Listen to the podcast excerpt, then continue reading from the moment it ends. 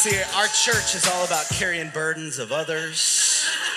Open your Bible. No, uh, it is cool seeing our youth serve our children. Uh, and, and we see that often in our church, loving, watching one generation come in the next generation. That's what it's all about in our church. If you're new with us, my name is Chris Pate, and I'm the lead pastor here. I uh, just want to give a shout out to Pastor G, who did a great job with a tough scripture last week as we've been diving through Genesis. He did a great job. Also, want to give a shout out. Um, if, if you're not familiar, at our church, we, we've been going through the book of Genesis, and through the summer, we've been going line upon line and, and preaching topics we might not normally say, hey, let's, let's hit this. But that's the beautiful thing, like going through the scripture, a lot of times, is it forces you to talk about things and see beautiful things in God that maybe you've never seen before or never seen from that perspective. And so we've been going through that and going through Genesis, and we have amazing, amazing teachers in our church that do this thing we call clcstarter.com. We called it that because it's a way to kind of start your day. We don't want church to end on Sunday and the message just to move on. We work hard on these messages, and so for you to be like, oh, that was good. What about next week? Like, we want to continue to feed you and help you think through what God is saying to our church, what God is saying to you personally. And so we have this devotional online called clcstarter.com, and we have great writers, including including our editor, uh, Stefan. We have Aisha, Scott Fiddler, Nate Warren, Megan, and Paul Lane. They every week have been going through Genesis with us and helping write, giving devotionals so that we can continue to explore this book together. Can we give them a hand and say thank you so much? Yeah, so great.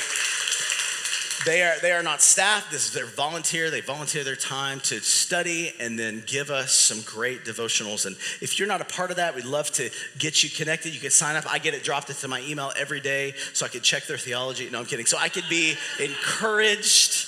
They do, and they have done such an amazing job. They need the props, and we want to encourage you to continue to do that. They will take a little bit of break because we only have two Genesis left. Oh, Okay. Uh, there's 50 chapters in Genesis, so we are next summer going to pick back up where we left off, but we have two left. Next week is Campus Sunday, and one of our elders, Eric, is going to be preaching. He has a campus ministry background to share all of his good and bad and ugly and things, as well as talk about uh, Abraham and Isaac. Today, I get the awesome opportunity to continue talking about Abraham and I want to talk today about faith and fear. They're typically not opposites. They oftentimes work together, but they can work against each other very much so. I was thinking about the message last week. Again, a tough message talking about Sodom and Gomorrah and what G did with it and God destroying this city. And yet, in the midst of it, we see God willing to mediate on their behalf. Abraham said, If there were even 10 righteous, would you restore them and, and, not destroy them? He said, Yes. And it just tells you where the place got to, that God was forced to do what he needed to do. But there is a, an illusion that goes back to that teaching, and it's in the book of Hebrews.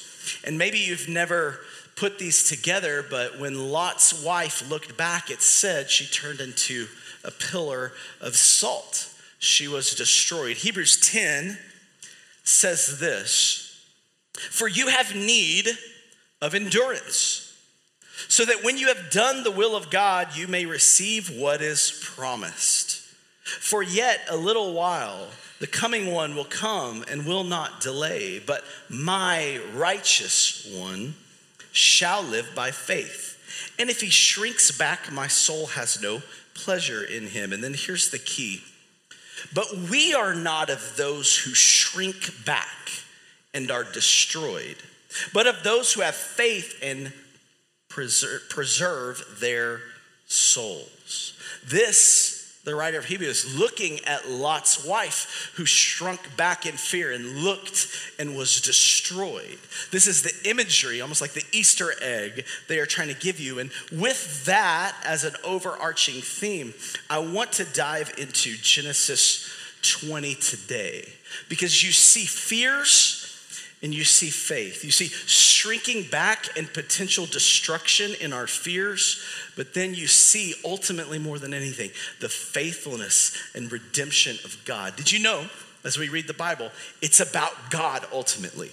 We can lose the forest for the trees and focus on Abraham and Lot and this city and forget what God is constantly showing us throughout the whole narrative of Scripture is that He is good. He is constantly, from the beginning, out of disarray and disorder, bringing order. He then hands it to humanity and they mess it up and cause disorder. And He, like a master chess player, keeps going, okay, you're gonna do that. I gotta do this. You're gonna do that. I gotta do this. But He continues to show His goodness, that He he's slow to anger, that he's quick to love. And that's what I want to focus on the most today. Genesis chapter 20. I'm going to read all the way through it, and then we're going to come back and see what the Lord is showing us about himself and about ourselves. Verse 1. From there, Abraham journeyed toward the territory of the Negev and lived between Kadesh and Shur. And he sojourned in Gerar. And Abraham said of Sarah, his wife, She is my sister. And Abimelech, king of Gerar, sent and took Sarah. But God came to Abimelech in a dream by night and said to him, Behold, you are a dead man because of the woman whom you have taken, for she is a man's wife. Now, Abimelech had not approached her, so he said, Lord, will you kill an innocent people? Did he not himself say to me, She's my sister? And she herself said, He is my brother. In the integrity of my heart and the innocence of my hands, I have done this. Then God said to him in the dream, Yes, I know that you have done this in the integrity of your heart. And it was I who kept you from sinning against me. Therefore, I did not let you touch her.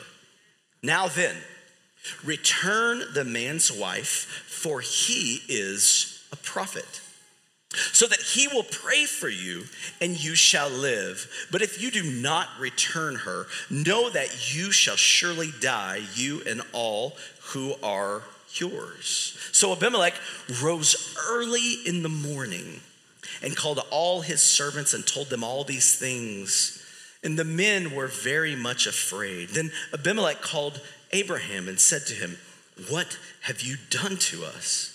And how have I sinned against you that you have brought on me and my kingdom a great sin? You have done to me things that ought not to be done. And Abimelech said to Abraham, What did you see that you did this thing? Abraham said, I did it because I thought, there is no fear of God at all in this place, and they will kill me because of my wife. Besides, she is indeed my sister, the daughter of my father, though not the daughter of my mother, and she became my wife. And when God caused me to wander from my father's house, I said to her, This is the kindness you must do to me. At every place to which we come, say of me, He is my brother. Then Abimelech took sheep and oxen and male servants and female servants and gave them to Abraham and returned Sarah's, Sarah his wife to him. And Abimelech said, Behold, my land is before you, dwell where it pleases you. To Sarah he said, Behold, I have given your brother a thousand pieces of silver. It is a sign of your innocence in the eyes of all who are with you. And before everyone you are vindicated. Then Abraham prayed to God, and God healed Abimelech and also healed his wife and female slaves so that they bore children. For the Lord had closed all the wombs of the house of Abimelech because of Sarah, Abraham's wife. Genesis chapter 20. We're going through this whole story today.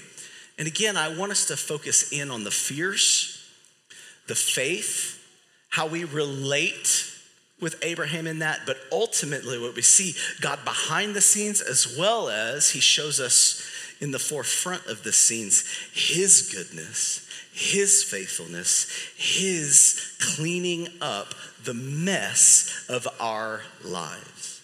Oftentimes, when we, we look in these scriptures and we see Abraham, especially in the New Testament, it refers of course, to him and throughout the Old Testament, a, a, patriarchal figure, a, a, a father of faith, the one we should look to in faith. And oftentimes we can read these scriptures and immediately like dismiss him because of the things that he did. And yet, the whole point is not just a point to Abraham, but who is his faith in? It's in a God who is faithful. It's in a God who is constantly cleaning up our messes. Even if we are the man of God, called of God, God is the one picking up because he's the one to get the glory, not the person.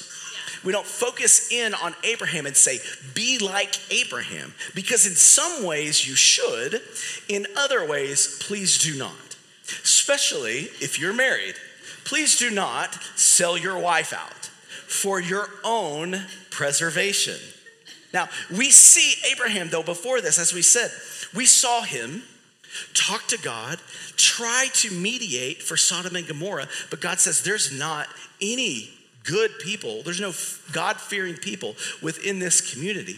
And Abraham's going back and forth trying to say, Is there anybody? And this really says about how Lot got how his wife got, how his family got.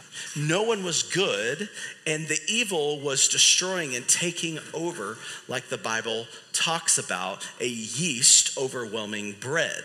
Evil sin is often that depiction, that picture. And so he sees God looking at a city without the fear of God and being destroyed and he sees the promises of God. He, we've seen him have, at 100 years old, a new baby boy named Laughter, named Isaac and seeing the miracles of God. God has always been faithful to him, even when he's the one making blunders and creating an Ishmael and doing all of these things that we can so relate with this because how many of us walk in faith in certain areas of our life, but constantly shrink back either to our own destruction or to the destruction around us?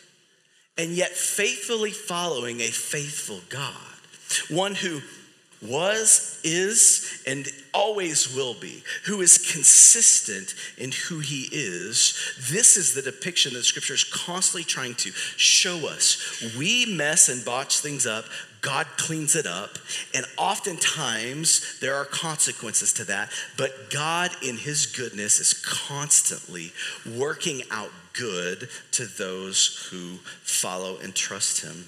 Let's look at Genesis chapter 20 again from the beginning and see what the Lord is showing us. From there, it says Abraham journeyed toward the territory of the Negev and lived between Kadesh and Shur, and he sojourned in Gerar. You remember, we've talked about Abraham. He is a nomad, he is a tent dweller. They would often have multiple tents, and he had hundreds of people with him, but they didn't build cities and build things. They were called, ultimately, they were going to get land because when God calls a people, he gives them a name, he gives them a law. He, he gives them a common land, He gives them common uh, language. This is who God is as He calls the people. But this is the very introduction of His calling. And so it's going to take steps. This is why God is called the God of Abraham, Isaac, and Jacob. God thinks generationally while we think today. God is thinking multiple. He's thinking in the next generation. He's thinking, you do your part, but it's not about you. It's going to be about the next people and the next people because I'm going to get glory and I'm building something and I'm okay to go slow. But mostly I have to go slow because of you, God is. And we see this constantly in the scripture. So you see this one, this, this man sojourning. Oftentimes they would have crops and they would have fields and they would have all these people to take care of. And so they would have to go to a different area, different land in order to have different crops. And he finds himself meeting this man named Abimelech. Now, Abimelech is a title, kind of like Pharaoh is a title for a king of Egypt. Abimelech is either one of two things a, an actual person, so we're going to meet two Abimelechs today, or it is the title of like a chief or like a Pharaoh of the king of the Philistines. That's what this name is. So I, I believe it's more like that because the name Abimelech means father king. So he meets pretty much the king of this area, and he's immediately afraid. We see, it says, Abraham said of Sarah, his wife, She is my sister, which isn't wrong. It's a stepsister technically, and you could talk about that. Well, that's wrong. They don't have law yet. The law has not been made to say this is wrong. This is, he's walking in his known light. And aren't you thankful God works with you in your known light, not in all of light? I am, thank God. God slowly reveals, oh gosh, I didn't realize I was doing that. Wow. God slowly reveals things to us in his goodness and kindness. And we see this. She's my sister. It's a half truth and Abimelech, king of Gerar, sent and took Sarah. What's, what's awesome, when you read the Bible, you need to see anytime you see man operating in flesh, in humanity, in our nature that is bent towards sin and bent towards self, you will see this constantly. We see it first in Genesis. It says, Eve saw that the apple was good and she took it. In Genesis 6, the sons of God saw that the daughters of Eve are good and they took them. And this is the common thing that men and women in our human nature do. We see, we take, we see, we take. And yet throughout scripture, it's constantly seeing God say, Behold, look, and he gives. He's working out the opposite way, and he wants to encourage us to do the same. It says this Abimelech saw and took her. But God came to Abimelech in a dream by night and said to him, Behold, you are a dead man because of the woman whom you have taken, for she is a man's wife. Now, hold on right now. All of a sudden, you're going, dang, this God is hardcore. You're dead, bro. You're done. Many theologians believe because later what happens is that Abimelech, the time has passed. So this isn't like one day, but time has passed and there's been disease going throughout their, their, their land throughout the area, there has been some kind of pestilence or there has been something that has affected the land so much so they're trying to figure out what are we doing wrong and praying to this God and trying to figure out the, the science or whatever we need to do in order to be healthy again, in order not to have disease. Our women have been barren. We're just not producing fruit. What has happened? If you've ever had something bad happen to your life, you're, all, you're going like, let's go to the doctor, let's figure this out, let's get a test, let's do this. What, what are we doing wrong? Because things just don't seem to be going going right. And he gets this dream, and God appears and says, Dude, you're gonna die. And then he says, Why? You are a dead man because the woman whom you have taken, for she is a man's wife. Now Abimelech had not approached her, so he said, Lord, will you kill an innocent people. He's saying, I haven't even sinned yet. I didn't even know about this. But his, his, his adjustment, who he is to take, to take like what we do, who, who uh, Abraham is, is to see the promises of God and yet still walk in fear, which we'll talk about in a second, and not trusting God with what's in front of him. Because of what God has done in the past, you see destruction coming because of shirking back, because of fear, instead of continuing to walk in faith. It's this thing we talk about, we know in church, this word sin. Now it has multiple words, but the, the, the famous reformer Martin Luther would say this about this word sin. He says this Our nature, by the corruption of the first sin, Adam and Eve, so deeply curved in on itself that it not only bends the best gifts,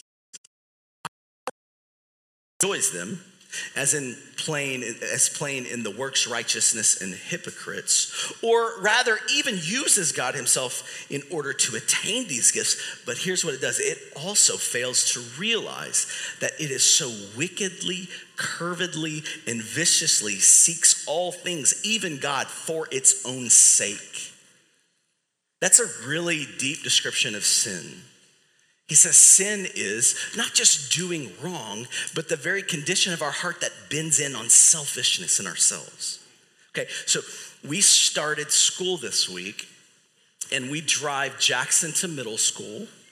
Um, and then he does the griddy for all the kids and they laugh. And then we drive Cadence. This is his big thing right now. I know it's old, but he's a kid. And we drive Cadence to high school. And I'm telling you, you don't see, you know this if you live in Houston, you don't, you see sin at its highest on the road, don't you? I mean, you talk about bent in on yourself. It's just me, me, me. The me monster overtakes you and like me, me, me. I'm not gonna let you in, right? Like, I mean, it's just constant. You see that bent towards no, me, me, me. I, I, you might have a job, but I've got a job. You might have to be somewhere, but I gotta be somewhere. And you see it, and it causes destruction. Some of you are still having conversations with someone that cut you off because you know what you would say to them, and you, you've got a great little rhetoric right now, but you'll never see them again. Like the bent inness, me, me, it's just what we default to apart from God. And we see this constantly with Abimelech as well as Abraham. But pay attention, verse 5. Did he not himself say to me, he's still talking to God, he's giving his case, she's my sister. And she herself said, He's my brother. In the integrity of my heart and the innocence of my hands, I have done this. In other words, I, I, was ignorant. I didn't know. Then God said to him in the dream, Yes, I know that you have done this in the integrity of your heart, because God looks at the heart. And it was I, notice, who kept you from sinning against me. And I think about this so many times, I want to justify myself or even I'm hurting because of things that I've actually done myself. And it's easy to blame God, and yet, how many times has God actually prevented sin and destruction from coming my way? You know what you see in this? It's not just God upholding his covenant to Abraham that he said, I'll bless those who bless you and curse those who curse you. He's bound to his word to bless him, but he is so gracious that he's to talk to this ungodly king who worships other gods. He's so gracious. He's warning him because he sees his innocence that I'm about to kill you, but I'm trying to warn you if you repent, then I will not do what I've promised Abraham to curse those who curse him because you didn't know.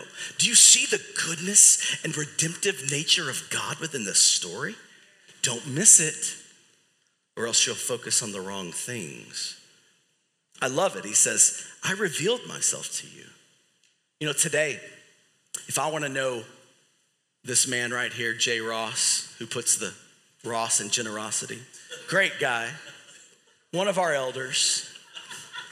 Yeah, you're welcome, Bars. I'm not going to do the griddy. Okay. Uh, if I've never met Jay before, I get to know him. And he looks at me with those prophetic eyes. That's what I call him. He's got prophetic eyes. And I don't know anything. I don't even know his name. I don't. I won't know him unless he reveals something to me.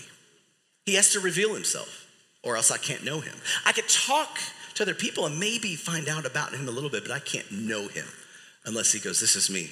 This is my past. This is who I am. This is what I've been through. And this is the beauty of God. He's revealing himself to Abimelech, someone who's not even necessarily a part of his family. You see the goodness of God saying, Listen, I would have, but I'm revealing myself that I'm good. And here's what he tells him to do. Yes, I know you have done this integrity of heart. Verse 6 and it was I who kept you from sinning against me. He did it. Therefore, I did not let you touch her. Wow. How many times do we give ourselves credit? I did the right thing, and God's like, bro, you the puppet, I'm just up your back. Like, Because only God is good all the time. There it is. God is good. All right, verse 7.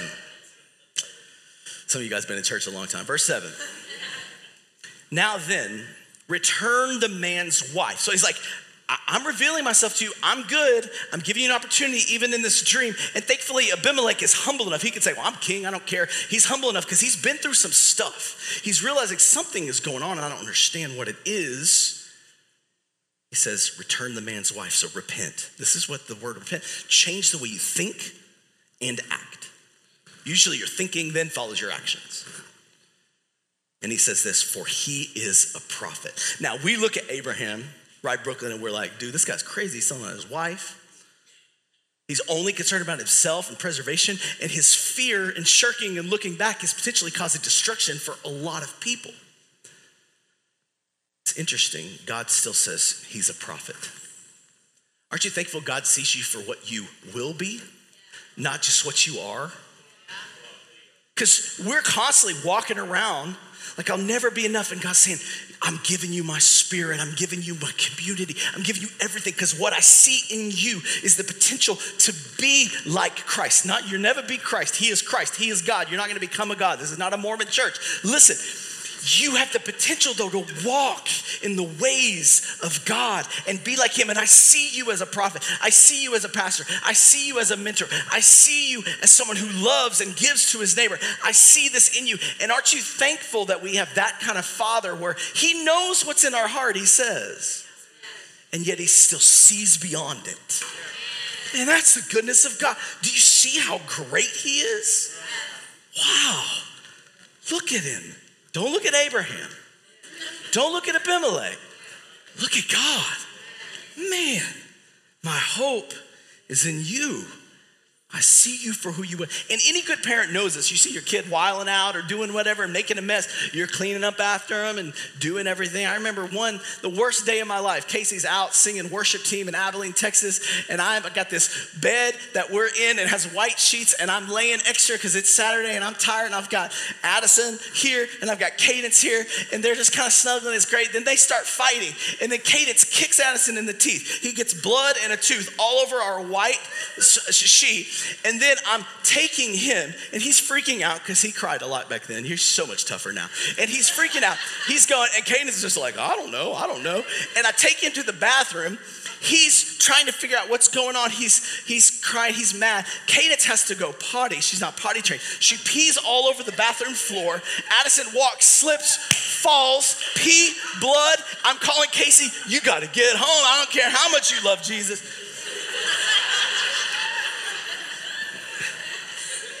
Chris, you're a pastor. I'm mad. You're a prophet. But see, I don't look at my kids and go, man, I'm done with you guys. Like, this is it. You're gonna be a pee stained blood person. Like, this is it. What's wrong with you? When you love like the Father, you see beyond the mess, as good preachers say, see the message. Beyond the test, see the testimony. That is God, isn't it? In the midst of what Abraham's causing all sorts of problems, but because God, it says, is the same yesterday, today, and forever. You, you don't realize how powerful that is. You don't get it. Think about somebody you know that you thought you really knew them, and then something bad happened in their life, and they wild out, and you're like, I don't even know who you are. See, they aren't consistent in their character. They want to be, but they're not the same here and here and here. God is.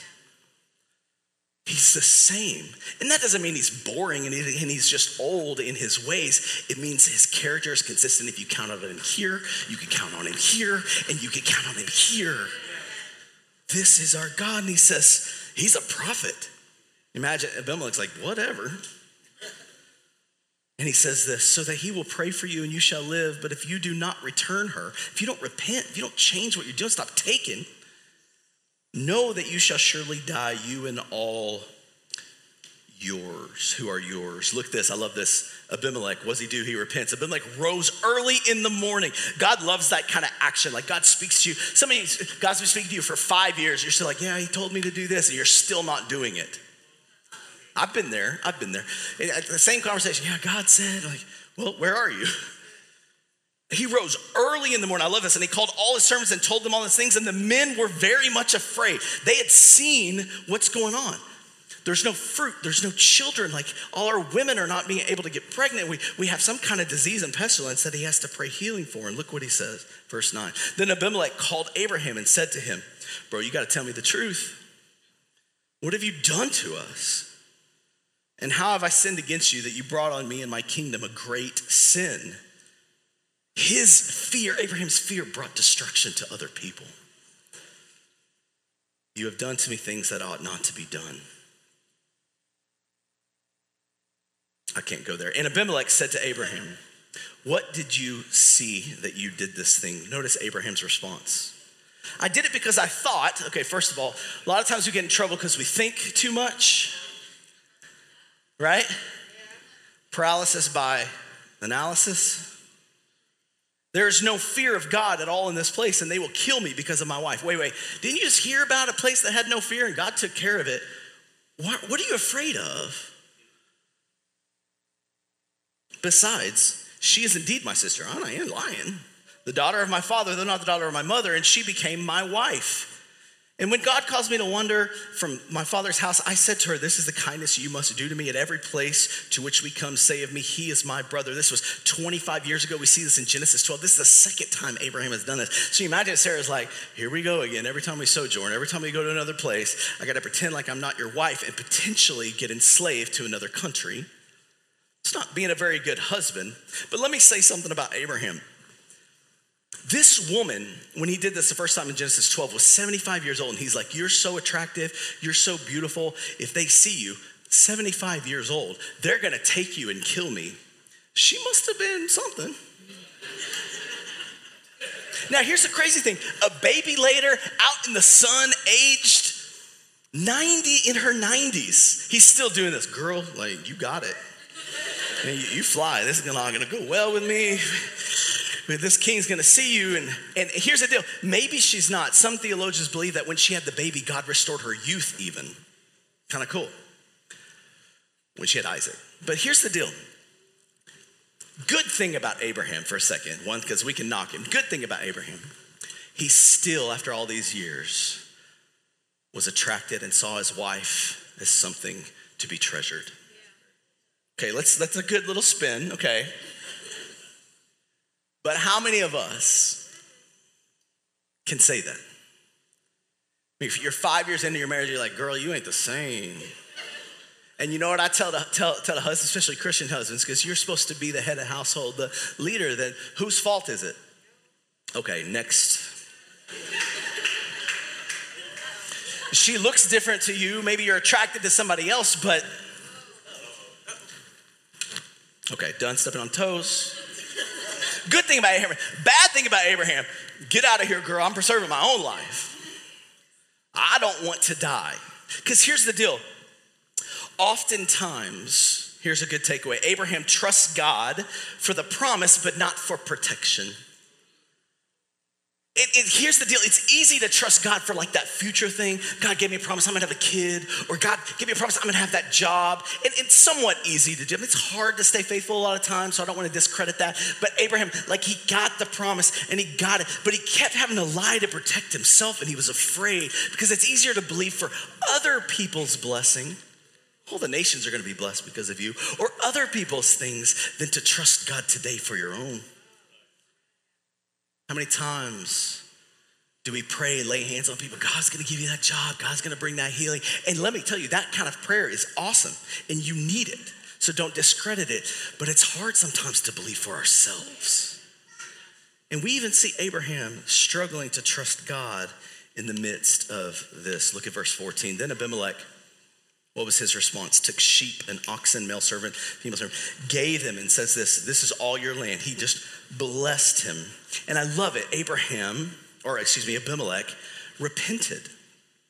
And this is a beautiful thing we see the repentance of Abimelech all the way down to verse 17 says this so Abraham prayed to God and God healed not only Abimelech and also healed his wife and female slaves so that they bore children for the Lord had closed all the wombs of the house of Abimelech because of Sarah Abraham's wife crazy the man of God that has seen God come through the promises of God, even in his fear, potentially bringing destruction, but God is good. You cause us see, but God looks at the people and says, Y'all don't fear God, so I don't trust you.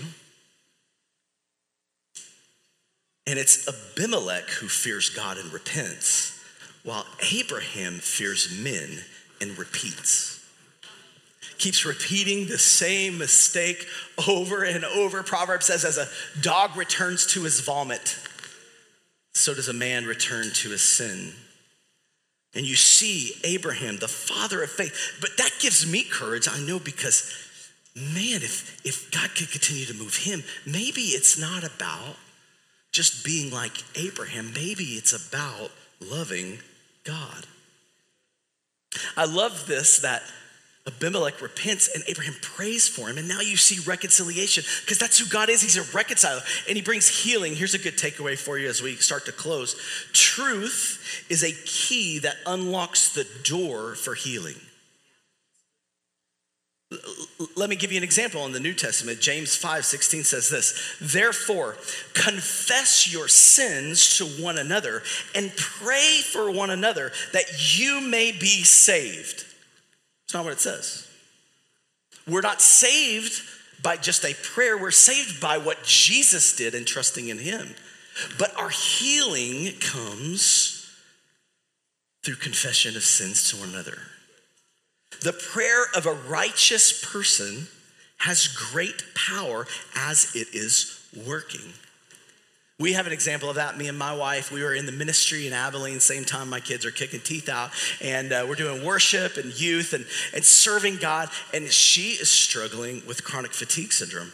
We did these lab tests, which she just came home with her hair all crazy, and we spent a lot of money to not sleep. And all, if you do lab tests, please do it. It's awesome. But we did not have a good experience in Abilene, Texas. And we're trying to figure out what is wrong with you. Why are, why are you constantly hurting? And, and not like that, what's wrong with you? But you know what I mean? Like, what is happening? Why are you sick? And why are these things happening? And we're trying to explore all the things like we all do.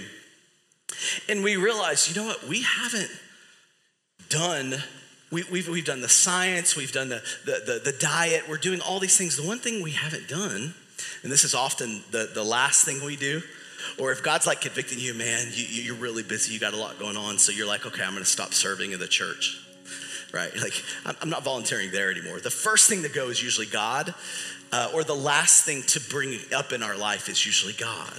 And yet, God convicted us and said, You haven't even brought the elders over to pray for you. So we asked them, Will you come pray for my wife? They came to my house. And again, I'm on staff and not trusting this portion of scripture that James talks about.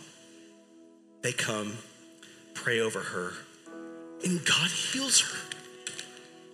God does a work. She sleeps better. She's, I mean, her body's feeling better. And we continue to do the right things because God is holistic physically, mentally, but spiritually, we didn't add that. James says, confess your sins. You know what our sin was? Wasn't that we were doing anything wrong or bad or some kind of addiction, it was pride. You know, we're, we're on staff, we're, we're pastors, so we should be okay. And we had to go, you know what? We're being too prideful. We need help. We need prayer. We need people to come alongside us and believe.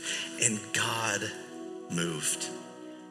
Now let's fast forward several years in Genesis chapter 26, and I promise we're wrapping up here. You see Abraham's son, and I'm just gonna say these words like father, like son. So Isaac settled in Gerar. Hmm, sounds interesting. Same place. When the men of the place asked him about his wife, he said, you know, she's my sister. For he feared to say, My wife, thinking, thinking, lest the men of the place should kill me because of Rebekah, because she was attractive in appearance.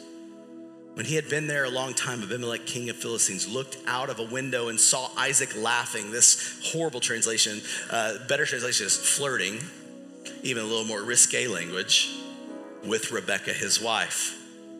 So Abimelech called Isaac and said, Behold, she is your wife. How can you say she is my sister? Fool me once. Isaac said to him, Because I thought lest I die because of her. Abimelech said, What is this you have done to us? One of the people might easily have lain with your wife, and you would have brought guilt upon us, like, you know, like my dad or your dad. So Abimelech warned all the people, saying, Whoever touches this man or his wife shall surely be put to death. Again, God is good, but what's the takeaway?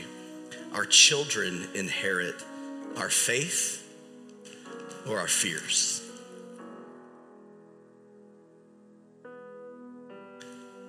Let's fast forward. We have Abraham doing his best, walking in his known light, trusting in God for the promise shirking and afraid for protection, but God keeps destruction from him because he's good, a good father. Abraham lends to his son, yes, faith, but also his fears. And he continues in that perpetual cycle like many of us today. What can we do? And honestly, the answer is we will just stay in this cycle. And this is the beauty of the redemption of God. You see, some 2,000 years after Isaac, there will come a man who claims to be God, who carries the authority of God. And instead of shirking and being afraid and not trusting God and destroying the rest of the world and watching it be destroyed, he goes forward, puts his face even on the cross to the destruction of self, not bent in on himself, but allowing the destruction to be bent in on himself in order to say, I will face this for you. My body will be destroyed, but what I'm going to do is release healing to the world through my death and resurrection. We see a father that's much greater than Abraham. We see a son that is much greater than Isaac in Jesus. And the reason why we go to Holy Communion at the end of the message and we go to the table is because let me tell you, if we left today and just said, don't be like Abraham, don't be like Isaac, here's a few points to do it, you could get that in a mosque. You could get that in a synagogue. But see, Paul says, but we preach Christ. What about Christ? That in and of ourselves we're hopeless, but God. In and of ourselves we will repeat and not repent, but God. And Paul says it beautifully in Romans 2. Or do you presume upon the riches of his kindness, as we're seeing in Scripture? And forbearance and patience. Look at this. Not knowing that God's kindness is meant to lead you to repentance. We don't repent to get things from God. We don't come to church and read the Bible so we could sacrifice and God blesses us. We see the sacrifice of God. He chose destruction for us to give us healing. And now, what can I do but love you? Put my hope in you and I change the way I act and think, not as some moralistic duty, but out of a love of God for what He's done for me. This is the message of the scripture, even in Abraham, Abimelech, and Isaac. We serve a greater king. Will you pray with me, Father? Our hope is in you, our expectation is in you not in just what we do. Lord, you call us to trust. And when we mess up, you clean up our mess, God, because you're good. You prevent us from destruction. Even when we see destruction around us, you say, all you need to do is turn, look at me, face me, see my goodness, and let that love and devotion be the energy you need be the gas, be the motivation you need to walk in my ways. Thank you, Jesus. We need you. We needed you then, we need you now, we will need you tomorrow. God, and we declare our hope and expectation is in you.